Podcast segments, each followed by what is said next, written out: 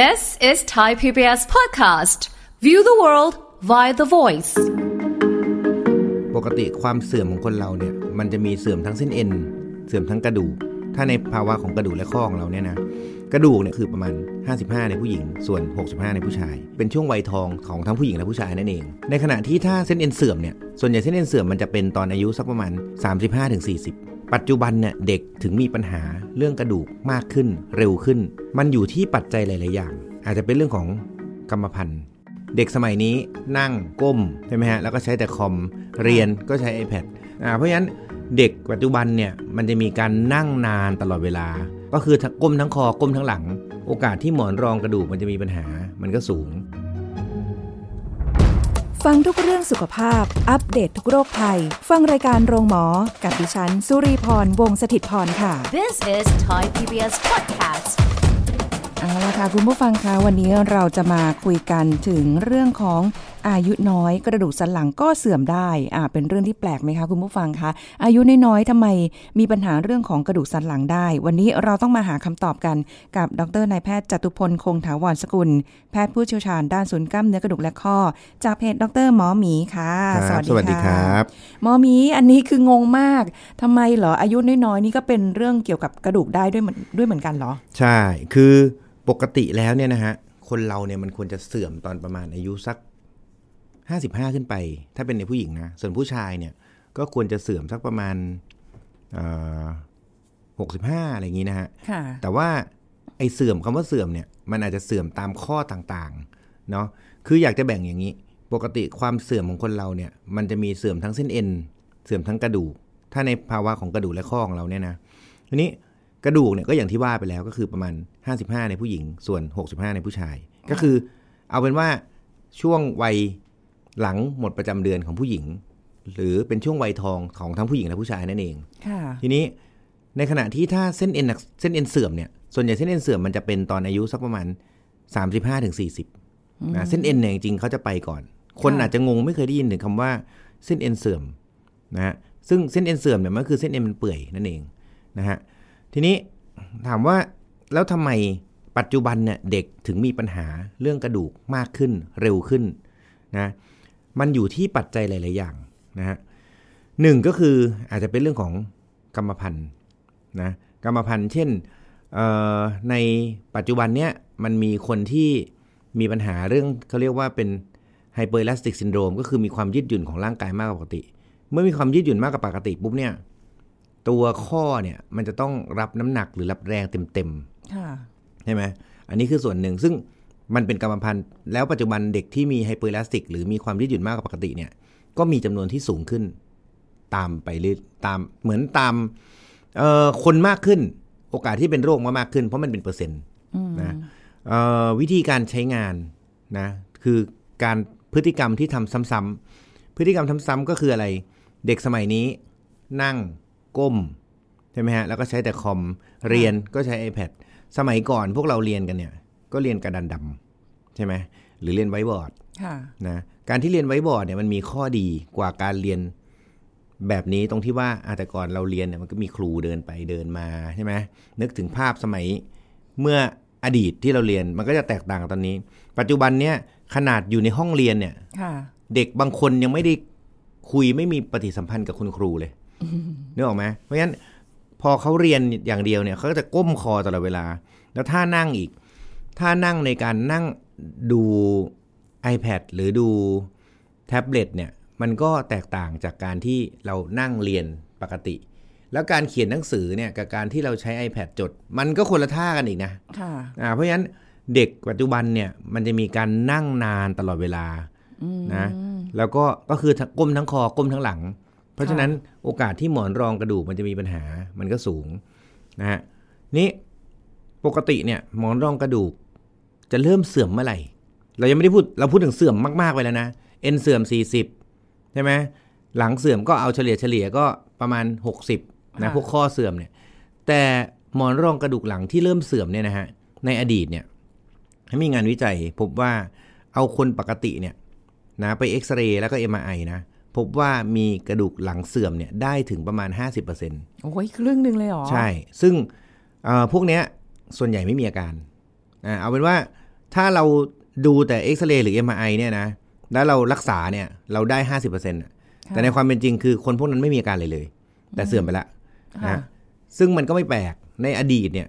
30เป็นช่วงเวลาที่ตัวหมอนรองกระดูกเนี่ยความยืดหยุ่นมันจะเริ่มน้อยลงน้ำมันจะเริ่มน้อยลงนะเพราะฉะนั้นมันก็จะเสื่อมไปเรื่อยๆทีนี้แต่ก่อนเริ่ม30ปัจจุบันนี้นะฮะเราส่งคนไข้ไปทำ MRI ในเด็กที่ปวดหลังนะ17 18พวกนี้หมอนรองกระดูกเนี่ยถ้าเราดูในเอ็กซเรย์เนี่ยแทบจะปกติเลยแต่พอเราทำ MRI ปุ๊บเนี่ยปรากฏว่าตัวหมอนรองกระดูกเนี่ยมันเขาเรียกมันจะเป็นดาร์กดิสก็คือมันจะดำไปเลยนะเพราะฉะนั้นใครก็ตามนะฮะที่มีลูกหลานนะที่นั่งแล้วก็บ่นตลอดเวลาว่าเนี่ยปวดหลังแบบเดินขยับแล้วก็ประเภทต้องยืดหลังต้องทำเสียงดังอะไรพวกเนี้ยแบบเนี้ยให้สงสัยไว้เลยว่าน่าจะเป็นอาการเริ่มต้นของอาการหมอนรองกระดูกหลังเสื่อมแม้กระทั่งจะอายุน้อยๆใช่น้อยเท่าไหร่ก็มีโอกาสเป็นได้แต่ถ้าได้มีความผิดปกติจนถึงขั้นขนาดว่าเด็กบ่นได้เนี่ยก็น่าจะไม่ธรรมดาใช่ถูกต้องซึ่งอันนี้เนี่ยก็จริงๆแล้วเนี่ยนะฮะมันมีปัจจัยอื่นอีกนะนอกจากท่านั่งเนี่ยคือทำอะไรซ้ำๆแล้วก็กรรมพันธุ์ที่บอกว่ามันมีโรคอะไรที่มันเพิ่มขึ้นเรื่อยๆเป็นเปอร์เซ็นต์อันที่3เนี่ยก็คือปัจจุบันเนี่ยมันเป็นโลกที่มีการเล่นกีฬายุคนี้มันมีการเล่นกีฬากันเยอะสมัยก่อนตอนเราเรียนเนี่ยอย่างมากก็เตะบอลกีฬาตามปกติทั่วไปคือนักกีฬาที่จะเป็นนักกีฬาที่บิ้วตัวเองขึ้นมาเป็นนักกีฬาเนี่ยมันไม่เยอะถูกไหมเราลองมองย้อนกลับไปนะคือผมมั่นใจว่าคนฟังรายการเนี้ย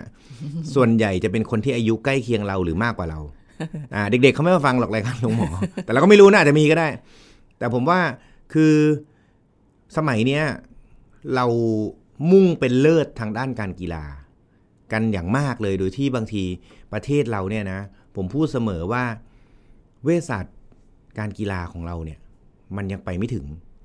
ของฝรั่งเนี่ยเขาจะมีเทรนเนอร์หรือผมว่าการศึกษาในโรงเรียนของเขาเนี่ยเขามีคนที่มีศักยภาพพอที่จะมาสอนว่าเนี่ยปกติการเล่นกีฬาเราต้องมีเบสิกแบบนี้นะกล้ามเนื้อมันต้องเป็นอย่างนี้ที่สำคัญเนี่ยภาษา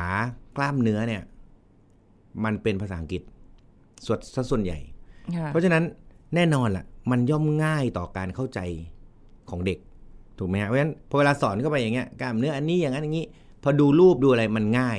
ใช่ไหมฮะเพราะฉะนั้นเขาเข้าใจได้แล้วเขาสามารถที่จะเอามาประยุกต์ใช้ในการที่เขาจะออกกำลังกายเองได้หรืออะไรได้คือผมว่าคือไม่ได้ว่านะผมว่าการศึกษาไทยเนี่ยบางทีผมว่ามันไม่ได้ช่วยในเรื่องของเวชศาสตร์การกีฬามากนักเพราะฉะนั้นเราจะเห็นว่าเด็กของเราเนี่ยนะเล่นกีฬาปุ๊บเนี่ยปวดหลังกันเยอะพวกเล่นบาสเนี่ยปวดหลังกันนั่นแหละเตะบอลก็ปวดหลังวิ่งเยอะๆก็ยังปวดหลังถามว่า3กีฬาเนี้ยเป็นกีฬาสุดฮิตในประเทศไทยถูกไหมวิ่งเตะบอลแล้วก็เล่นบาสทีนี้ทำไมฝรั่งมันเล่นมันไม่ค่อยปวดทำไมคนไทยปวดมันก็น่าสงสัยนะเพราะเอาจริงๆการออกกำลังกายก็คือเสริมสร้างกล้ามเนื้อใช่มันควรจะดีต้องแข็งแรงแต่ปรากฏว่าพวกนี้เนี่ยยิ่งเป็นการกระตุ้นทำให้มีปัญหาเพราะว่า3ชนิดกีฬาเนี่ยนะฮะมันคือกีฬาที่เขาเรียกว่ามีการเคลื่อนไหวแบบ rapid movement ก็คือ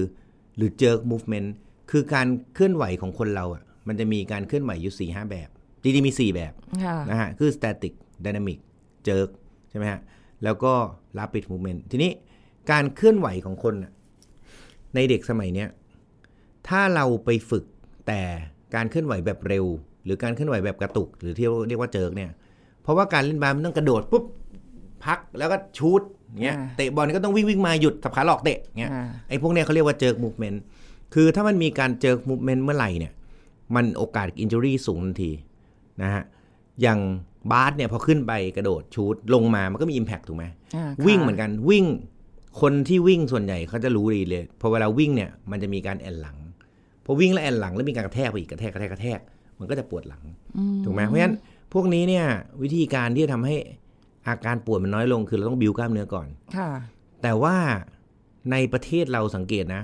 โรงเรียนมีสนามบาสสนามบอลแต่ไม่มียิม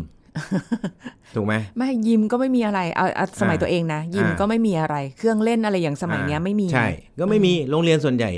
มีสนามบาสสนามบอลสระว่ายน้ำมีเกือบทุกอย่างเลยแต่ไม่มียิม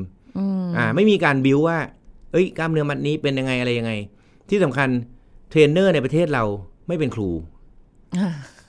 เป็นเทรนเนอร์กับเป็นครูอันไหนเงินเยอะกว่ากันอันนี้พูดตรงถูกไหมเพราะฉะนั้น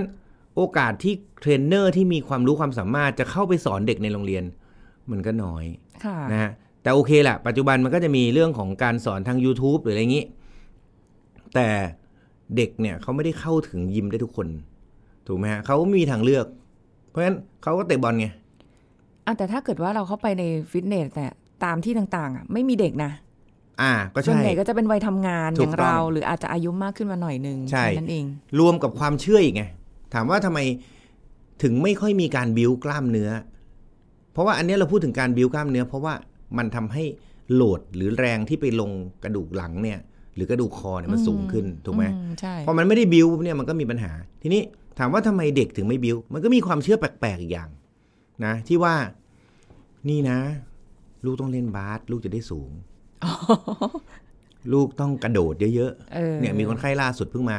บอกให้ลูกกระโดดวันละ200ครั้งเพื่อจะให้ตัวสูง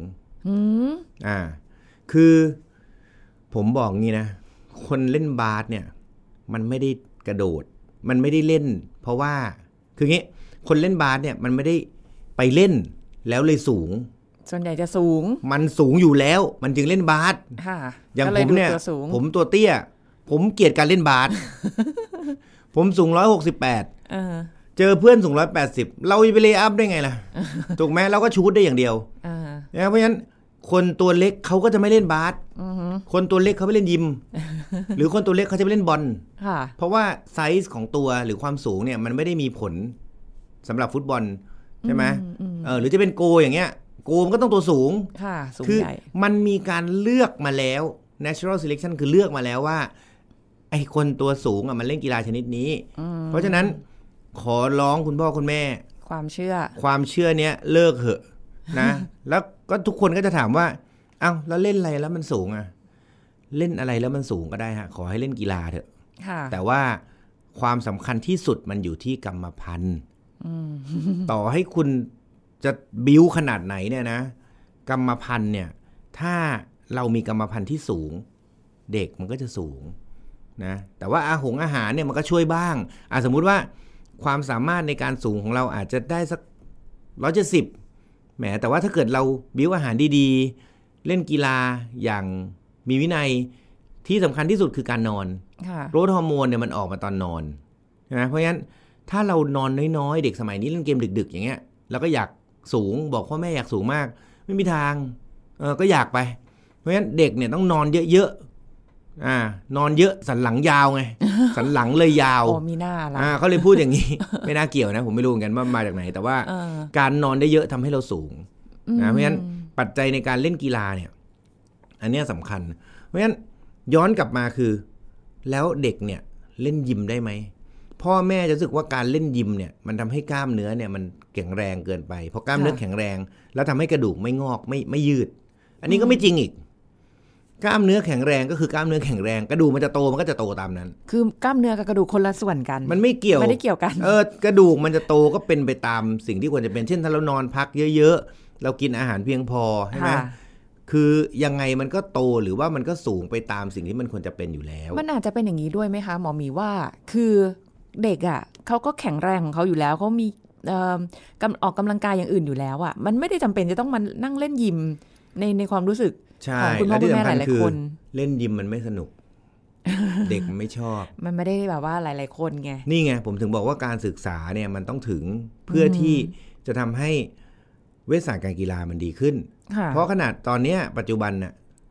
ในเราพูดถึงผู้ใหญ่แล้วกันพอเวลาจะเล่นกีฬาคิดถึงแต่ฟุตบอลคิดถึงแต่บาสแล้วก็พอเลิกงานเสร็จไปเล่นกันทำเหมือนตอนที่เรายังเป็นเด็กตีแบดบ้าไปคือมาถึงก็ไม่ยืดไม่ยิ้มไม่เวทไม่อะไรเลยคือมันไม่ได้พวกเนี้ยถึงได้เจ็บกันถึงได้เอ็นไขว้หน้าไขว้หลังขาดกันถึงได้หมอนรองกระดูกปลิ้นกันเนี่ยหมอมีก็เลยงานเยอะเลยเพราะว่าใช่ผู้ใหญ่ก็เป็นงั้นเด็กเนี่ยมันมีความอดทน ของกล้ามเนื้อของกระดูกเนี่ยที่สูงกว่าผู้ใหญ่มันเลยมีโหลดลงตลอดเวลามันก็เลยบอกว่างั้นไม่เป็นไรงั้นไม่ปิ้นก็ได้หมอนรองไม่ปิ้นให้ก็ได้แต่ขอเป็นเสื่อมแล้วกันเดี๋ยวปิ้นกับเสื่อมก็ไม่ค่อยจะดีทั้งคู่แต่เสื่อมนี่หนักเลยอะทีนี้เสื่อมเนี่ยมายังไงอาการเขาจะมายังไงปกติเด็กสมัยนี้นะฮะเขาจะมีอาการปวดแต่หาจุดกดเจ็บไม่ได้จำไว้เลยว่าถ้าเมื่อไหร่ก็ตามที่ปวดจากหมอนรองกระดูกไม่ว่าจะเป็นคอหรือหลังมันจะหาจุดกดเจ็บไม่เจอเพราะปกติแล้วถ้าหาจุดกดเจ็บเจอมันจะเป็นกล้ามเนื้ออักเสบมันจะรู้สึกยังไงอะคะมันจะมีความรู้สึกเหมือนปวดล้าวๆลงกลางสะบักถ้าเป็นคอนะถ้าเป็นหลังก็คือจะปวดล้าวลงก้นกบเขาเรียกว่า Axial Back Pain Axial แปลว่าแนวกลางมันจะปวดตามแนวกลางของตัวเพราะว่าอย่างนี้ตรงเส้นประสาทที่มันวิ่งเข้าไปรับความรู้สึกของหมอนรองกระดูกในระดับนั้นๆน่ะมันคือเส้นเดียวกับที่มารับความรู้สึกตรงบริเวณท้ายทอยลงไปถึงสะบักเพราะฉะนั้นพอเวลามันปวดที่ด้านหลังของหมอนรองกระดูกซึ่งเกิดจากการเสื่อมจึงให้อาการออกมาข้างนอกเขาเรียกว่า Refer Pain คือจริงปัญหาอยู่ข้างในแต่ปวดอยู่ข้างนอกแต่มันดันปวดขึ้นมาข้างนอกเนี่ยก็คือตามแนวเส้นกระดูกสันหลังเลยใช่หรือปวดตรงอื่นแต่เจ็บตรงนี้ปวดตรงอื่นแต่เจ็บตรงนี้ทีนี้พอเขามีการรีเฟอร์เพนเนี่ยเราง่ายๆเลยถ้ามาเจอเรานะเราตรวจกดปุ๊บไม่เจ็บอะไรเลยตรงไหนเลยทั้งคอและหลังเนี่ยพวกนี้ส่วนใหญ่ผมส่ง MRI เลยผมสกิปเอ็กซเรย์เลยเพราะเอ็กซเรย์มันไม่เห็นอะไรเลยเอ็กซเรย์มันจะดูเหมือนปกติแต่พอส่ง MRI ปุ๊บดักดิสมาดำปึ๊ดเลยเอาแสดงว่าถ้าไปกดปุ๊บเนี่ยคือแทนที่มันควรจะเจ็บมันก็ไม่เจ็บใช่แต่ว่ามันไม่ถ้าไม่ได้กดเนี่ยหรือว่าอะไรมันก็จะมีอาการปรับปวดร้าวอย่างที่หมอมีบอกเมื่อกี้ใช่แปลกดีกดแล้วไม่เจ็บปวดอีกแบบหนึ่งที่มีเขาก็เรียกว่าเป็น Radicular Pain ก็คือพอเวลาปวดจากหมอนรองเนี่ยนะบางคนมันใช้จนมันเสื่อมใช่ไหมพอเสื่อมเสร็จปุ๊บบางทีมันปริ้นซึ่งถ้าปริ้นเนี่ยมันก็จะอาการเหมือนผู้ใหญ่เลยก็คือปวดร้าวลงขาก็เรียก Radicular Pain แต่ไอ้ Radicular Pain เนี่ยมันตรวจง่ายไอ้ปวดร้าวลงขาเนี่ยใครก็รู้ตอนเนี้ยปวดหลังล้าวลงขาคือหมอนรองกระดูกใช่ไหมปัจจุบันเรามีความรู้กันดีเพราะฉะนั้นถ้ามีอาการแบบนี้ส่วนใหญ่ก็อาจจะนำไปสู่การผ่าตัดแต่ต้องบอกงี้ในเด็กเนี่ยโชคดีที่เขาไม่ค่อยมีอาการ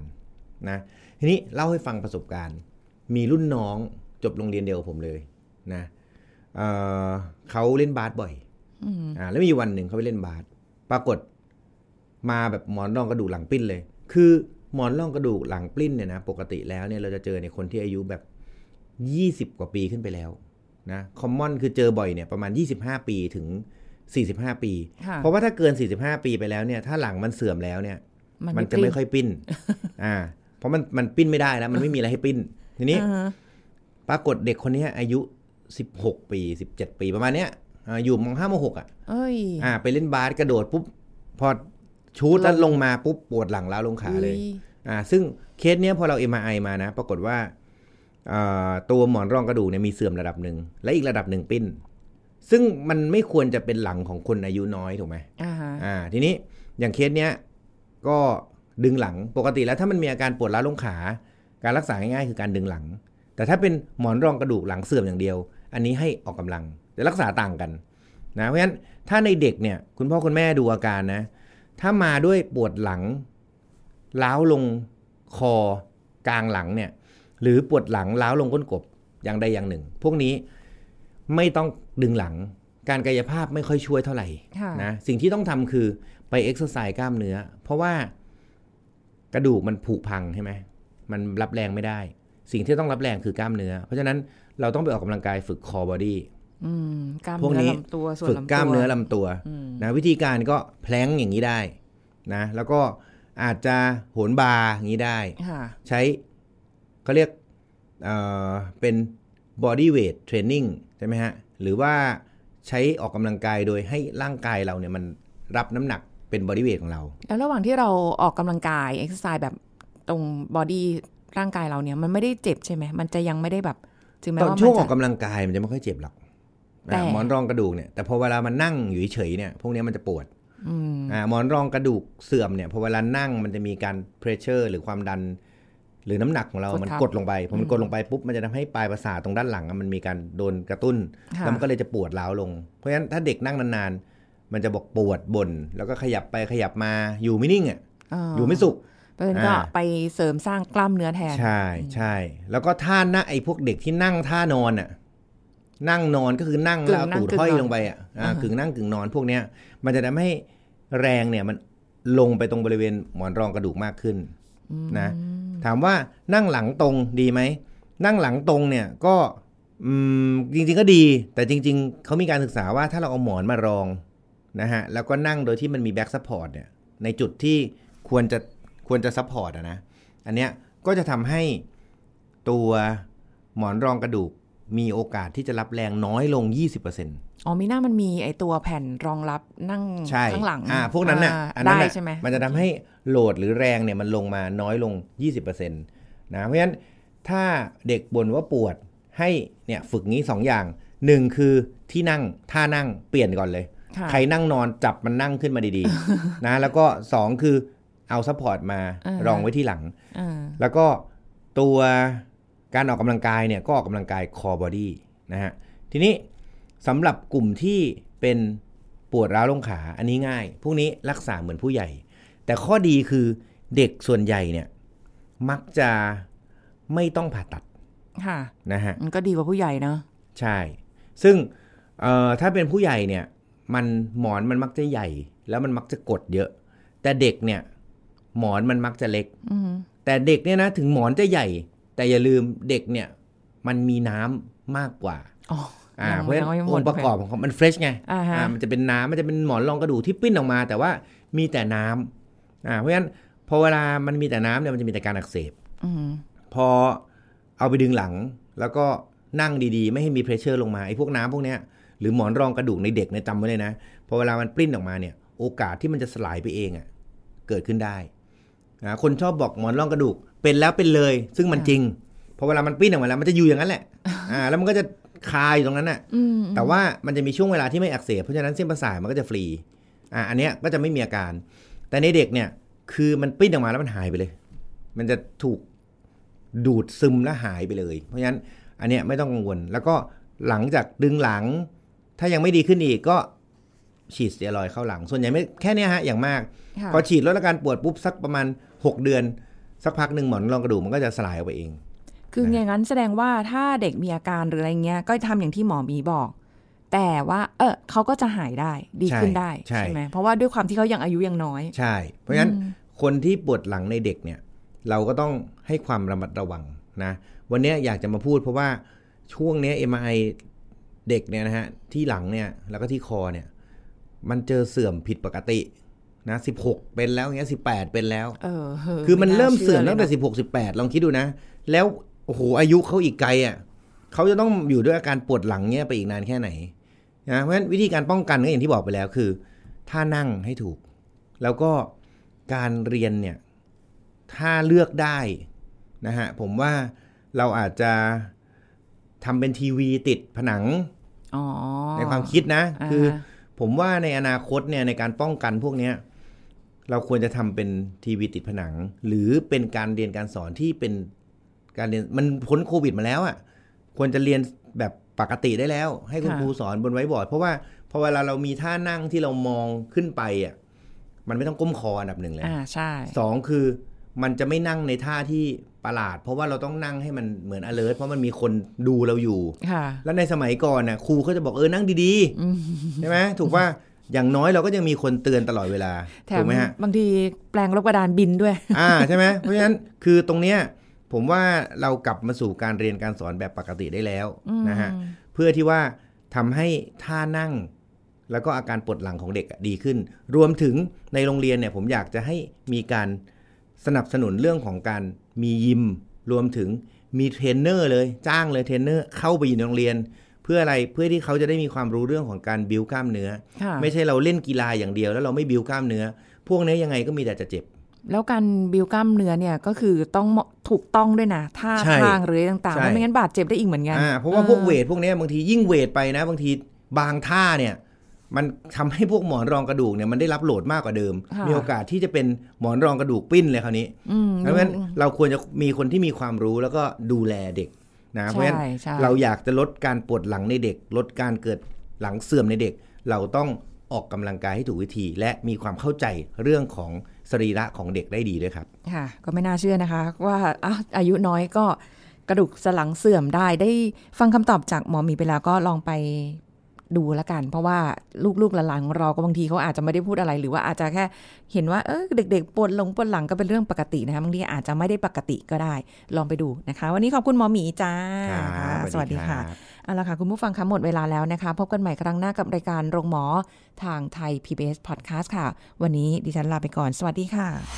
This is Thai PBS Podcast น้ำผลไม้ให้ความสดชื่นก็จริงส่วนชาที่มีสรรพคุณมากมายดื่มมากไปมีผลอะไรบ้างผู้ช่วยศาสตราจารย์ดร.เอกราชบำรุงพืชผู้เชี่ยวชาญด้านโภชนาการมาเล่าให้ฟังครับเอาง่ายๆเลยเรามองว่า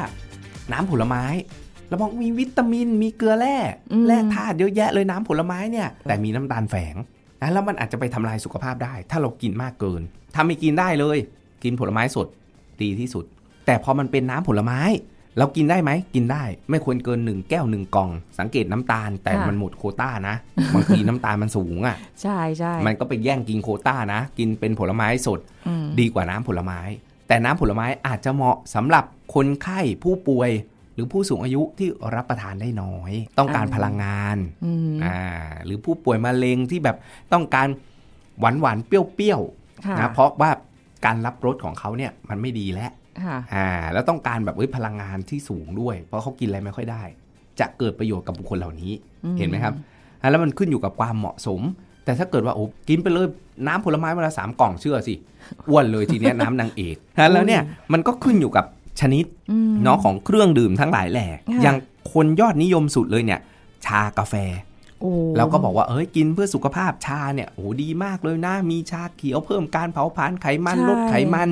เนาะชาดำลดน้ำตาลได้ดีชาอู่หลงลดการดูดซึมไขมันนะครับชาขาวมีสารต้านอนุมูลอิสระสูงอย่างเงี้ยเราก็ดีว่าโอ้มันดีกับสุขภาพแต่หารู้ไหมว่าถ้าเรากินเยอะสิ่งที่แฝงอยู่ในชาก็คือพวกคาเฟอีนมันก็มีเหมือนในกาแฟนี่แหละนะครับแล้วแทนนินสารที่มีรสขมรสฝาดมันก็แฝงอยู่ในชาอันเนี้ยบางทีเรามองว่ามันดูแบบมีเพื่อสุขภาพฉันกินชาเขียวก็ฟาดไปแบบกินเต็มที่เลยเพราะเพิ่มการเผาผลาญกลายเป็นว่ากินชาเนี่ย สังเกตง่ายๆเลยนะครับพวกคาเฟอีนเนี่ยมันมีฤทธิ์เป็นไดยูเรติกขับน้ำทำให้เราเนี่ยปัสสาวะบ่อยเอาน้ำออกมากๆขาดน้ำครับร่างกายเกิดภาวะดีไฮเดรตคือพวกคาเฟอีนเองมันก็มีผลในการที่จะขับพวกแคลเซียมด้วยนะก็ทำให้กระดูกเนี่ยอาจจะบาง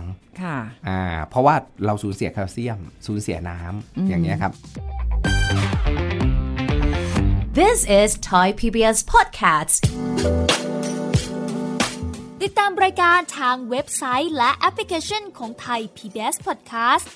Spotify, SoundCloud, Google Podcast, Apple Podcast และ YouTube Channel Thai PBS Podcast